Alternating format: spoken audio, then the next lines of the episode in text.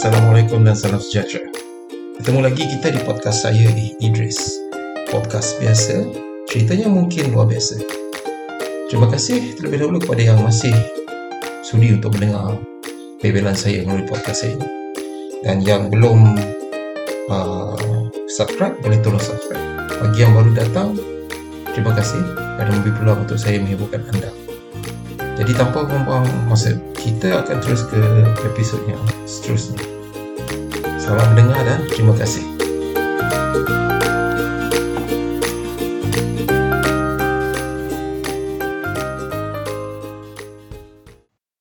Assalamualaikum warahmatullahi wabarakatuh. Salam sejahtera. Bertemu lagi kita di rancangan podcast A E Idris. Um, untuk kali ini, aku rasa kita berbicara sedikit tentang perkara yang lebih serius. Um, di dalam Twitter, di social media, uh, hangat diperkatakan pada minggu ini berkenaan perbualan kontroversi um, artis yang bercerita secara intimate tentang uh, adegan yang dilakukan, specifically adegan rogol yang dilakukan, and uh, benda ni is quite meletup dekat Twitter dulu. Di Facebook aku tak nampak sangat, mungkin sebab crowd Facebook dengan crowd Twitter lain. So aku rasa macam mungkin ada perbezaan di situ. Since so far aku punya um, listener kebanyakannya adalah wanita, dan based on pengalaman sendiri, bukan dirogol, bukan merogol, tapi pengalaman sendiri bekerja di uh, organisasi yang menekankan equality, um, aku rasa terpanggil untuk buat podcast ni malam ni. Um, sedikit berat, tapi aku cuba untuk ringankan dan cuba untuk tak panjangkan lah. So um, benda ni memang dalam berlaku di kalangan uh, masyarakat kita, especially di Malaysia. Uh, dalam kerajaan dah buat macam-macam lah actually. Dulu dia nak buat dalam filem, kalau perasan, uh, isteri, perempuan isteri dan dot dot dot dot itu adalah normalisasi yang attempt to Uh, open up on issues, taboo issues like sexual issues di Malaysia. Da, tapi memandangkan kerajaan kita tutup, so it's it's not becoming a big boom lah dulu. But you know, under the veil, dia orang masih cakap lah pasal normalization macam ni. I mean, sexual normalization lah, cerita pasal perempuan. Dan pengalaman aku pun, even you know, unfortunately untuk aku kadang-kadang terjebak juga. Kalau macam ada awet lalu, the first thing, ada perempuan lalu, the first thing you would see is a body parts instead of who she is lah. And kalau kau cerita macam, oh kau tak patut, patut tengok who she, who she is instead of how she looks like. But um, it doesn't happen. Orang akan panggil kau poyo, orang akan nonsen lah, orang akan panggil kau macam tu. So dia macam kau merogol orang tu melalui mata tau. Uh, so that's my own personal experience. Number two, Uh, lelaki yang akan justify yang oh, siapa suruh dia pakai baju ketat, siapa suruh dia tak tutup aurat, benda macam tu tau. So um, seolah-olah dulu seks ni adalah satu benda tabu, benda-benda dalam kelambung ni dia tak cerita kat bawah. uh, Sekarang even among some of my peers dulu, benda dalam kelambung dah cerita kat bawah, macam very openly, you know, macam what they did inside, inside on your bed, macam I don't want to know macam aku, aku I don't want to know macam apa yang benefit aku dapat. But ada orang yang layan benda macam ni. Plus um, at one point of time dulu, uh, sebelum zaman internet lah, sebelum zaman Facebook, sebelum zaman porn site, memang memang famous orang jual buku cerita lucah ni lah, zaman aku belajar dulu. So I think it used to be a taboo. And then when when um, the development of social media, the development of media avenue kicks in, macam uh, D V Ds, C Ds, V C Ds, you know, dulu tape-tape macam bulky, kau nak buat cakap, tu ikut babi kau buat tape dulu kan. Then it became smaller like dalam bentuk V C D. Dulu dia jual, awal-awal dia start jual, dia jual dalam bilik, you know, kau nak order, kau nak order lain, macam orang tu ambil kat belakang. I've, I've seen all that lah. And then after a while, it, dia jadi macam the same kedai kau ada bilik khas untuk tengok dalam ni. And then one part that is just open lah. And then they start grading benda-benda macam three star, soft on, hardcore, benda macam tu. And this somewhat influence the the, the people that, that watches it, you know. And and benda tu jadi macam among guys, even among male, female, Diorang bercerita macam benda tu tak ada apa-apa. Padahal zaman mak bapak kita dulu, mungkin benda tu satu yang wow, kau tak, you're not supposed to talk about this, man. Faham tak? But now it's like semua orang boleh cakap benda yang sama.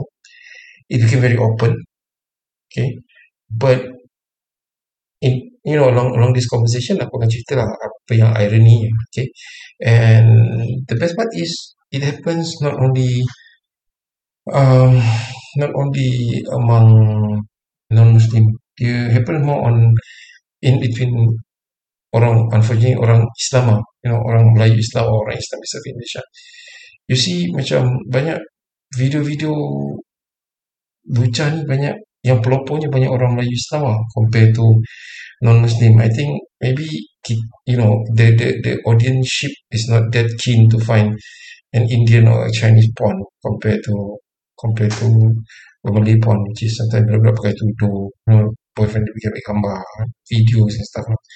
So these are the the, the thing that the things that that that that sells in in in in movies and stuff. Hence, bila ada scene rongkol tu orang kompak sungguh-sungguh, plus and then it sells dan orang pakai, and and it became it became a source for sexual predator to to to use as benda yang diorang rasa macam, oh, benda ni betulnya normal je, faham tak? Hence the reason why kau tengok banyak di kalangan orang-orang Melayu Islam ni yang terjebak dalam benda-benda macam sumbang haram. Oh, sumbang haram tu mungkin ayat sopan dia lah, ataupun kerogolan diri, ada kerogolan ini, you know, benda-benda macam tu lah. Sebab they attempt to normalize rape as, as something which is normal, you know, then related to to this hardcore version of sex in porn. So it's it's sad because benda ni banyak berlaku di kalangan orang seagama dengan aku, and and it seems that diorang tak ambil kisah pun pasal halal haram, pasal hukum zina, pasal dosa zina depan Allah, you know, and one fine day you're gonna die, you're answerable for what you did. I am, well, I'm not saying I'm good, but but I, you know, it's it's it's it is sad lah, especially when it involves rape. Kadang-kadang rape on minors, you know, and then nasib undang-undang Malaysia ni, ni anyone below sixteen or seventeen, kalau you have consensual sex pun kau kira rape under minus for minus. And then the best part is undang-undang rogol kat Malaysia ni, perkosa kat Malaysia ni, kau ada hukum sebat. Dan hukum sebat tu bukan macam cikgu kau pukul public caning tau. Hukum sebat tu sangat sakit. Okay, kau kau tengok video dia, and they do that shit like really hard. So macam benda-benda deterrent macam ni tak tak tak macam mana cakap, dia tak me- memberi pengajaran pada orang-orang yang in the adult position macam ni. Okay, and the best part, within the same week ada isu pasal salah satu brand jual local brand create a liquor or something yang sokol dengan nama mirip-mirip nama Melayu, padahal you know, I don't know lah, macam kita lebih takutkan benda yang mirip pada Melayu, Melayu supaya orang Islam tak minum. But how dumb are you saying that we Muslim are, you know? And then ada brand yang terang-terang nama orang putih, you know, this this beer yang nama orang putih pun, yang banyak togok pun Melayu juga. So macam pemasalahan benda tu, macam aku tak faham. You you are putting more and emphasize, you're emphasizing more on on on on stuff like this rather than the the, the bigger issue, which is rape. You know, it's a social, it's it's a social illness. You know, it it it happens not only among youngsters or a certain age group, it happens across the age group. So it is quite sad lah. Sebab wanita ni kau buat macam macam barang tontonan lah. You know, it, it, it's so stupid for me lah. Macam, okay. And um, as much as we are obsessed about sex, we are still we are still against sexual education tau, untuk budak-budak. Faham tak? We are still against it, macam seolah-olah benda tu tabu gila, padahal orang yang tua-tua ni pun macam tak ada lah, gila babi kot, kinky, nak mampus, you know, buat benda-benda merepek ni semua. So it, it, it is a hypocrisy on our side lah, to be honest. Macam benda yang, I mean, sexual education tu, it's, it's, it's an education in a, in a controlled environment. You see, you don't, you don't, you need to educate people the consequences and, and you know, the real meaning of, of that, rather than kau, kau, you know, kau tak, kau tahan-tahan semua orang, and then suddenly they found out another avenue and they become wild wild, as in liar dan angkuh. Anyway, so um, like I said earlier, it's it's it's happening in a Muslim country, whereby kalau ikut Islam pun kita, the status of women in in in society, Islam, kedatangan Islam, the it, it brings hope, it brings a different, uh, it, it reform the the the the the standing of women in society. Sebab dalam dalam Islam, uh, perempuan lelaki sama je, dia tak ada macam differentiation compared to dulu. Okay, compared to dulu, Islam ni dia, uh, sorry, compared to zaman jahilah, perempuan tu like, sama like now lah, dia jadi macam bahan je lah. Dia tak ada, tak ada kata orang, tak ada function pun, you know, macam uh, tak ada, tak ada guna pun, sama je kan, kau jadi bahan kuman nafsu lelaki je lah, you know, jadi bahan permainan je lah. But Islam overrides that when when Rasulullah sallallahu alaihi wasallam bawa Islam, you know, menyebarkan Islam kembali ke tanah Arab tu. Okay, so bagi aku macam benda tu, it's it should not happen lah, if you if you have a very strong uh, basic on on religion, because in Islam women are equally human, sama rata mereka manusia. Tak kira kau lelaki ke kau perempuan ke, kau tetap manusia, and you deserve the same respect as a human. Okay, so back to our issue just now, forcing yourself on someone, you know, you're you're not human. The person who's doing it not human. Of course, the person who are yang jadi mangsa tu pun human, but then again dia dipaksa oleh manusia yang berperangai macam binatang, because they assume that force, the person they force themselves to are not human too. So it is macam tu lah cerita dia. And bagi yang tahu, yang sedihnya, yang tahu kes-kes Rogun macam ni, diorang kadang-kadang sedara-mara, kadang-kadang sesama perempuan pun mereka cuba nak tutup, mereka tak nak tak nak expose this sexual assault ke um, sexual misconduct ke, mereka tak, mereka salahkan nongsa tu, seolah-olah macam kau lah suruh jadi slut, macam tu. Padahal tak boleh. Kalau ikut Islam, women are equal for salvation tu, they, they, you need to you need to help them lah, you know, and they are also eligible for rewards, you know, diorang, nyawa diorang pun berharga. Okay, and yang paling agungnya terciptanya wanita itu di dalam Islam adalah tanda keagungan Allah Subhanahu Wa Taala. Kerana sebab kalau tengok macam dulu, memang tak asyik lah, perempuan dia jadi macam bahan permainan je lah, macam tak kisahlah apa jadi dengan kawan. So yeah, it is, for me it's it's, it's unfair, and saya sedih uh, sebab kenapa tak ada orang highlight benda daripada pihak kerajaan, when dalam, especially untuk Muslimah, COVID ni sebenarnya Allah bagi peringatan untuk kita. Jangan ingat COVID ni just another virus and every day you pray that it will go away, and you know, macam banyak benda lah Allah remind kita through COVID ni sebenarnya, cuma kita je perasan tak perasan. And referring back to the case of of this um, rape culture ni, bagi aku it's it's bad lah. It shows how sick our society is getting into, and how bad, you know, kita dah dah gagal sebagai seorang manusia untuk selamatkan manusia yang lain.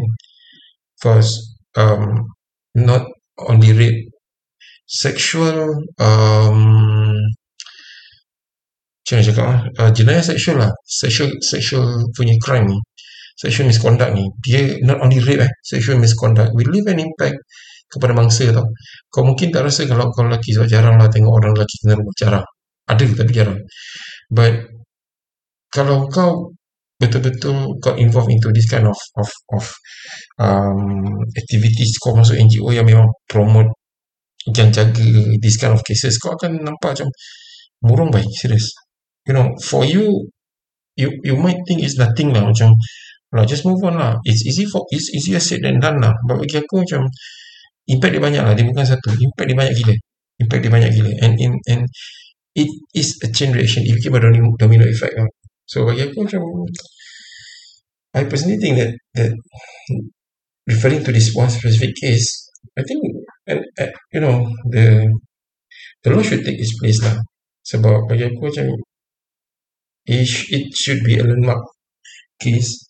You know, dalam company-company yang aku kerja, company-company yang aku kerja, kebanyakannya memang bukan daripada Malaysia. they they have this serious policy, very very serious policy on sexual misconduct, non-consensual sexual misconduct. Dia bukan setakat call to connect depan kau punya female colleague, tak, you know, it goes beyond that. Kau mungkin um, puji pakaian dia itu, it's considered sexual misconduct in some companies. You can hug, but kau puji perwatakan dia tu, because so, it, it's due for a sexual misconduct accusation. And they they don't give two hoot because apa, if you have a sexual misconduct, they're going to kick you out, they don't care. You know, that is how serious uh, benda-benda macam ni tu tu orang-orang yang faham lah. Macam kita di Malaysia cuma rasa macam ah, tak apa lah, nanti lah. And then at the end of the day, dia adalah mangkuk mana datang, suruh pergi, uh, kau kembali kepada Allah. Padahal yes, betul, betul. Memang kena kembali kepada Allah. Aku, I don't deny that. But then, but then again, kita punya enforcement, kita punya oh, enforcement kena goes beyond law lah. Kita kena ada awareness, especially at, at a very young age, yang certain benda kita buat ni adalah salah. You know, orang nampak dulu perkataan zina tu berat. Sekarang budak-budak, kau cakap zina, dia orang tak pandang, dia pandang lekeh je bang. So, this will go on and on and on, and always remember for everyone including myself eh. Kalau kita nak buat apa-apa kena ingat, oh, kita ada mak, ada adik perempuan, ada kakak, ada isteri. You know, before we do anything, fikir lah kalau orang buatkan kau macam mana. You know, kalau kau ada jahat sangat tak boleh fikir, kau makan kau fikir macam tu lah. Kalau kalau orang buatkan kau macam mana, kau buatkan keluarga kau macam mana, apa perasaan kau, macam tu lah. So I think aku dah membebel sedikit lebih daripada allocation biasa. But then again, isu ni memang, memang walaupun aku tak pernah terlibat apa-apa lah, but I had a friend, I have a friend yang terlibat dengan benda ni, and we have, he has been talking about this way before case artis yang cerita pasal rogol ni naik lah. So, aku faham his message. I don't know the others faham ke tidak, but then again, bagi aku itulah, you know, kesian, you know, be fair, be compassion dekat, dekat especially dekat female, sebab male are there to protect them, not to abuse them. Itu je. So be true to yourself. Kalau kau dah tak tahan sangat whatever shit, kau pandai lah, tapi you don't, you don't pelekehkan perempuan lah, you know, because they are not there as an accessory. They are there for you to be, to be taken care of, especially by us male. So I, I think until then, till, until then kita cerita, aku cerita benda lain lah, cerita ni heavy sangat kot. So selamat malam, terima kasih. So kalau ada feedback dekat detail, ada macam mana kontak aku, we can, we can you know have that. And selamat mendengar, selamat bekerja, selamat bekerja. Assalamualaikum warahmatullahi wabarakatuh.